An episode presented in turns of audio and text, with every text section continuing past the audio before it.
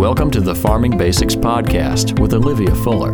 We'll have sustainable farming tips from growers across the state and extension specialists at Auburn University. We're back. It's Olivia Fuller, your host, with your co host, Jacob Kelley. And today we have our vegetable specialist, Andre Da Silva, which we're super excited about to have here at Auburn University.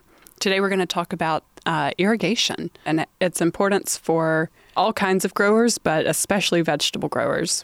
Welcome, Andre. How you doing? I'm doing pretty good. Thank you very much for hosting me here, Jake and Olivia, and I'm excited to be part of your podcast. Great. Thanks for coming. I guess our first question is, since we're going to be talking about irrigation, are um, what are the benefits of irrigated crops versus dry land crops? Well, when you're irrigating crops, you are basically providing the water need that that crop can needs and uh, it will allow the crop to properly grow. If you don't irrigate it, you account on the weather, on rainfall events to provide the water. So there will be shortage of waters in periods of time that the plants doesn't need that that that shortage of water. While there might be some over irrigation or I mean over rain feed when you have too much rain, like in the summer. So irrigating irrigating your crop will ensure that you have the right amount of water in the right time for the potential yield that you can achieve from that land. What is irrigation scheduling and why is it important? So irrigation scheduling is basically the way how a grower will manage the water that is being applied to his irrigation system. It can be to a drip irrigation system. It can be to uh, a sprinkler irrigation with a center pivot, or it can be like the dancing of the rainfall that you just talked about, Olivia. Uh, why is it important? It's because when the grower is basically managing the irrigation events, it will apply the right amount of water in the right time. And that's the main principle of an irrigation scheduling. So, how do we know we're putting the right amount of water out there at the right time? What's the recommended irrigation schedule for our area down here in Alabama? So it's good that you're talking about that because when you're doing irrigation scheduling, you basically has five ranks of irrigation scheduling. Those ranks are uh, classified according to how a grower manages the water, like I said before. so the first rank, although it's not in the rank, it's like we call rank zero, which is irrigate whenever. That's mean what most of the growers do if they have an irrigation system there and it means like they just go there, kick some soil, the dirt comes up, and they say, "Oh, we need to apply water." That's irrigation and ever, where the irrigation is applied with no water, no scheduling. The second rank is basically like the feel and appearance method from the USDA. It was developed back in the 1980s, and it's basically uh, the grower will apply irrigated based on a chart that the USDA created with different soils and different colors of the soil, and that colors means how much moisture your soil have. have. So the grower will determine if the water is needed or not based on the color of the soil in comparison with that chart. Those are two irrigation scheduling methods that depending on the feeling of the grower, if it's right or not to apply water by they think that the water is needed. So we don't recommend that for, for Alabama. The third method or the second rank of irrigation scheduling is the we call systematic where all most of the growers that do irrigate have it, where they have a irrigation panel that's very common on drip and center pivots, where the grower will program to apply the same volume of water or run the system for the same time every day. But that, as I said, every day does not account for weather. So if our host Olivia do the rain dancing there and it's rain, we are out of control of how much moisture we have there. So although it's okay to use it. We still don't recommend in Alabama. What we do recommend is use the crop water demand method and the soil water status methods. Or you can go even beyond of the point where you're gonna combine those two, where you're just gonna apply how much water you, your crop needs using the crop water demand method, or your soil water status methods that you're gonna apply water based on the soil uh, moisture availability in your soil. So those are the ones that we would recommend for Alabama. There's a quality difference there for the fruit, right? Is it quality and yield increase when you schedule it in that way? Yeah, when you do a proper irrigation scheduling, you can increase the productivity per area or your productivity uh, in your field. that increase in production per area will be a consequence of the properly uh, amount of water in the soil. So we have done some trials before with yellow squash, with zucchini, with bell peppers. We are actually currently doing this year a trial with watermelons and uh, tomatoes, where we are comparing the use of soil water uh, uh, soil water status methods versus the crop water demand methods versus the systematic irrigation method, which most of the growers use, to see what is the impact on the yield and the quality of the fruit.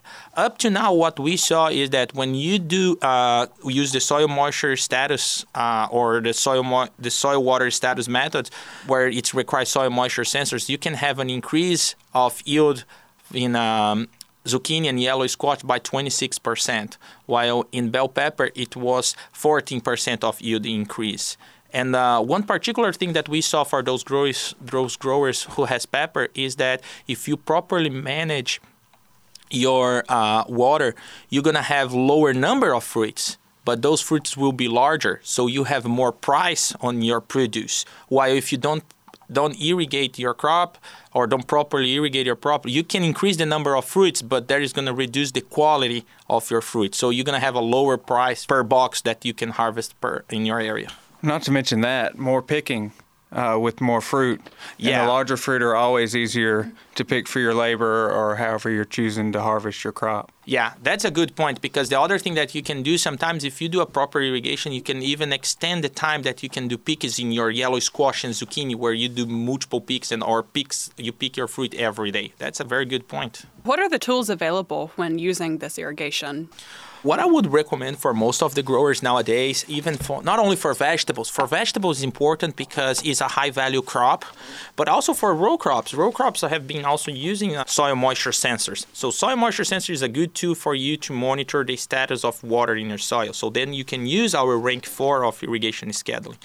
And uh, there are different types of soil moisture sensors available. You can go as cheap as a tensiometer that probably can cost you about $50 a piece and but it can go as expensive as you have um, um, a TDR, which is the time domain reflectometer sensors, or conductance sensors that can cost up to two thousand dollars per per per sensor or per system. But that's going to depend how much technology a grower wants in their field a tensiometer at $50, the grower need to walk in the field and read the tensiometer every day. While the $2,000 one, you can probably receive a signal in your cell phone saying, hey, your field needs water, so let's go irrigate. Right. It almost pays for itself no matter what you end up purchasing.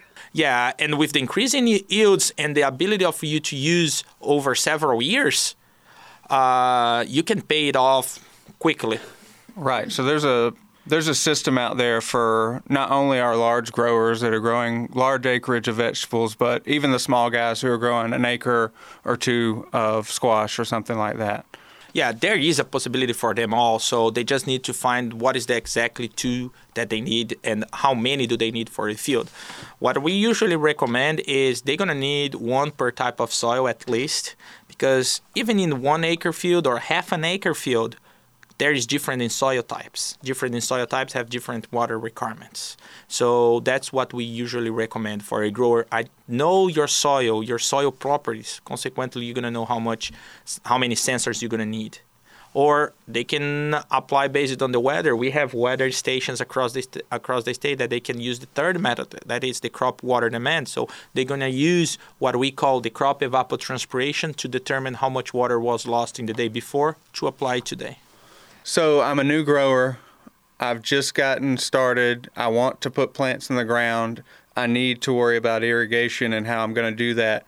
Is there a program or a person or something that I should use to get started?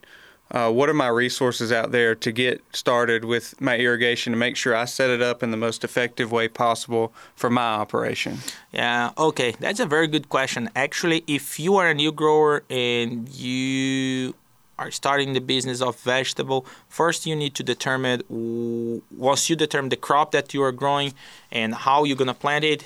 Like you need to determine are you planting that in plastic or are you gonna do bare, so, bare, bare soil? If you're doing plastic, you're probably going to be doing drip irrigation.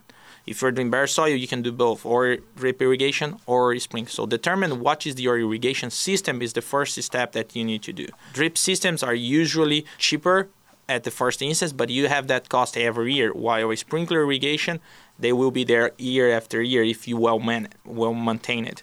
And for the drip irrigation, we just created a great video series and a fact sheet for growers to utilize on the ACES website. Yeah, and that's going to be a good start for a new grower to do. I would strongly recommend drip irrigation for vegetable crops because drip irrigation, you have an efficiency of water application of 95%. What does it mean? It's 95% of the water that you pump in your drip is going to reach your root zone. Why, if you're going to go with an overhead uh, center pivot or a or stationary uh, sprinkler irrigation, it's about 80 to 85% of that water that will reach your root zone. So you have a loss there. So you need to account that when you're doing your irrigation schedule. And you have the option to use fertigation as well. Exactly. That's another advantage of drip on top of uh, sprinkler. Although you can do fertigation through uh, sprinkler, you have a higher loss of your water through wind drifty uh, evaporation of the water during application, and you're gonna not applying uh, water restricted in the root zone. You are applying, you are covering the entire field with an overhead irrigation. With a drip irrigation, you are just applying on the root zone. So that's why you have a more efficiency. So once a grower determine their their irrigation system, they they're gonna thinking about how we're going to manage that water. And that's what irrigation scheduling is. And those ranks is how you're going to need to determine. We have several series that we did for the vegetable school where we are talking about irrigation, we are talking about how to fertigate it, that a grower in Alabama can use. And there you're going to have the step by step of how to determine an irrigation scheduling based on your irrigation system and your available tools or your available conditions of your farm and your budget. Right, and not to mention that drip irrigation keeps that water off the leaves of your plants, and which is going to d- reduce the amount of disease that you potentially have in your planting. Right. Irrigation is so important in a crop, uh, in one agricultural in agricultural system, because irrigation is. Uh, high moisture can induce uh, disease. It can induce uh, weak plants will be more susceptible for insects, and without talking about fertilizer fertilization or soil nutrients because uh, irrigation or water management is linked with fertilizer application in a such way that when you change one, you're affecting the other because nutrients are uptake by plants with the water. So if you do a proper irrigation management or a proper water management, that's what we are talking today. Consequently, you're going to be talking about how much nutrients your plants are being uptake with the water. So one is linked in a way that you can they need to be well managed together. So this is how you're going to maximize your yield or how we say achieve your potential yield. Uh, this is such an important conversation. Thank you so much, Andre, for coming in and going over that with the growers.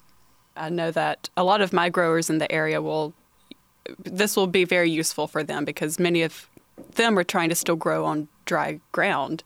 And you can see the yields just plummet when it, it doesn't rain.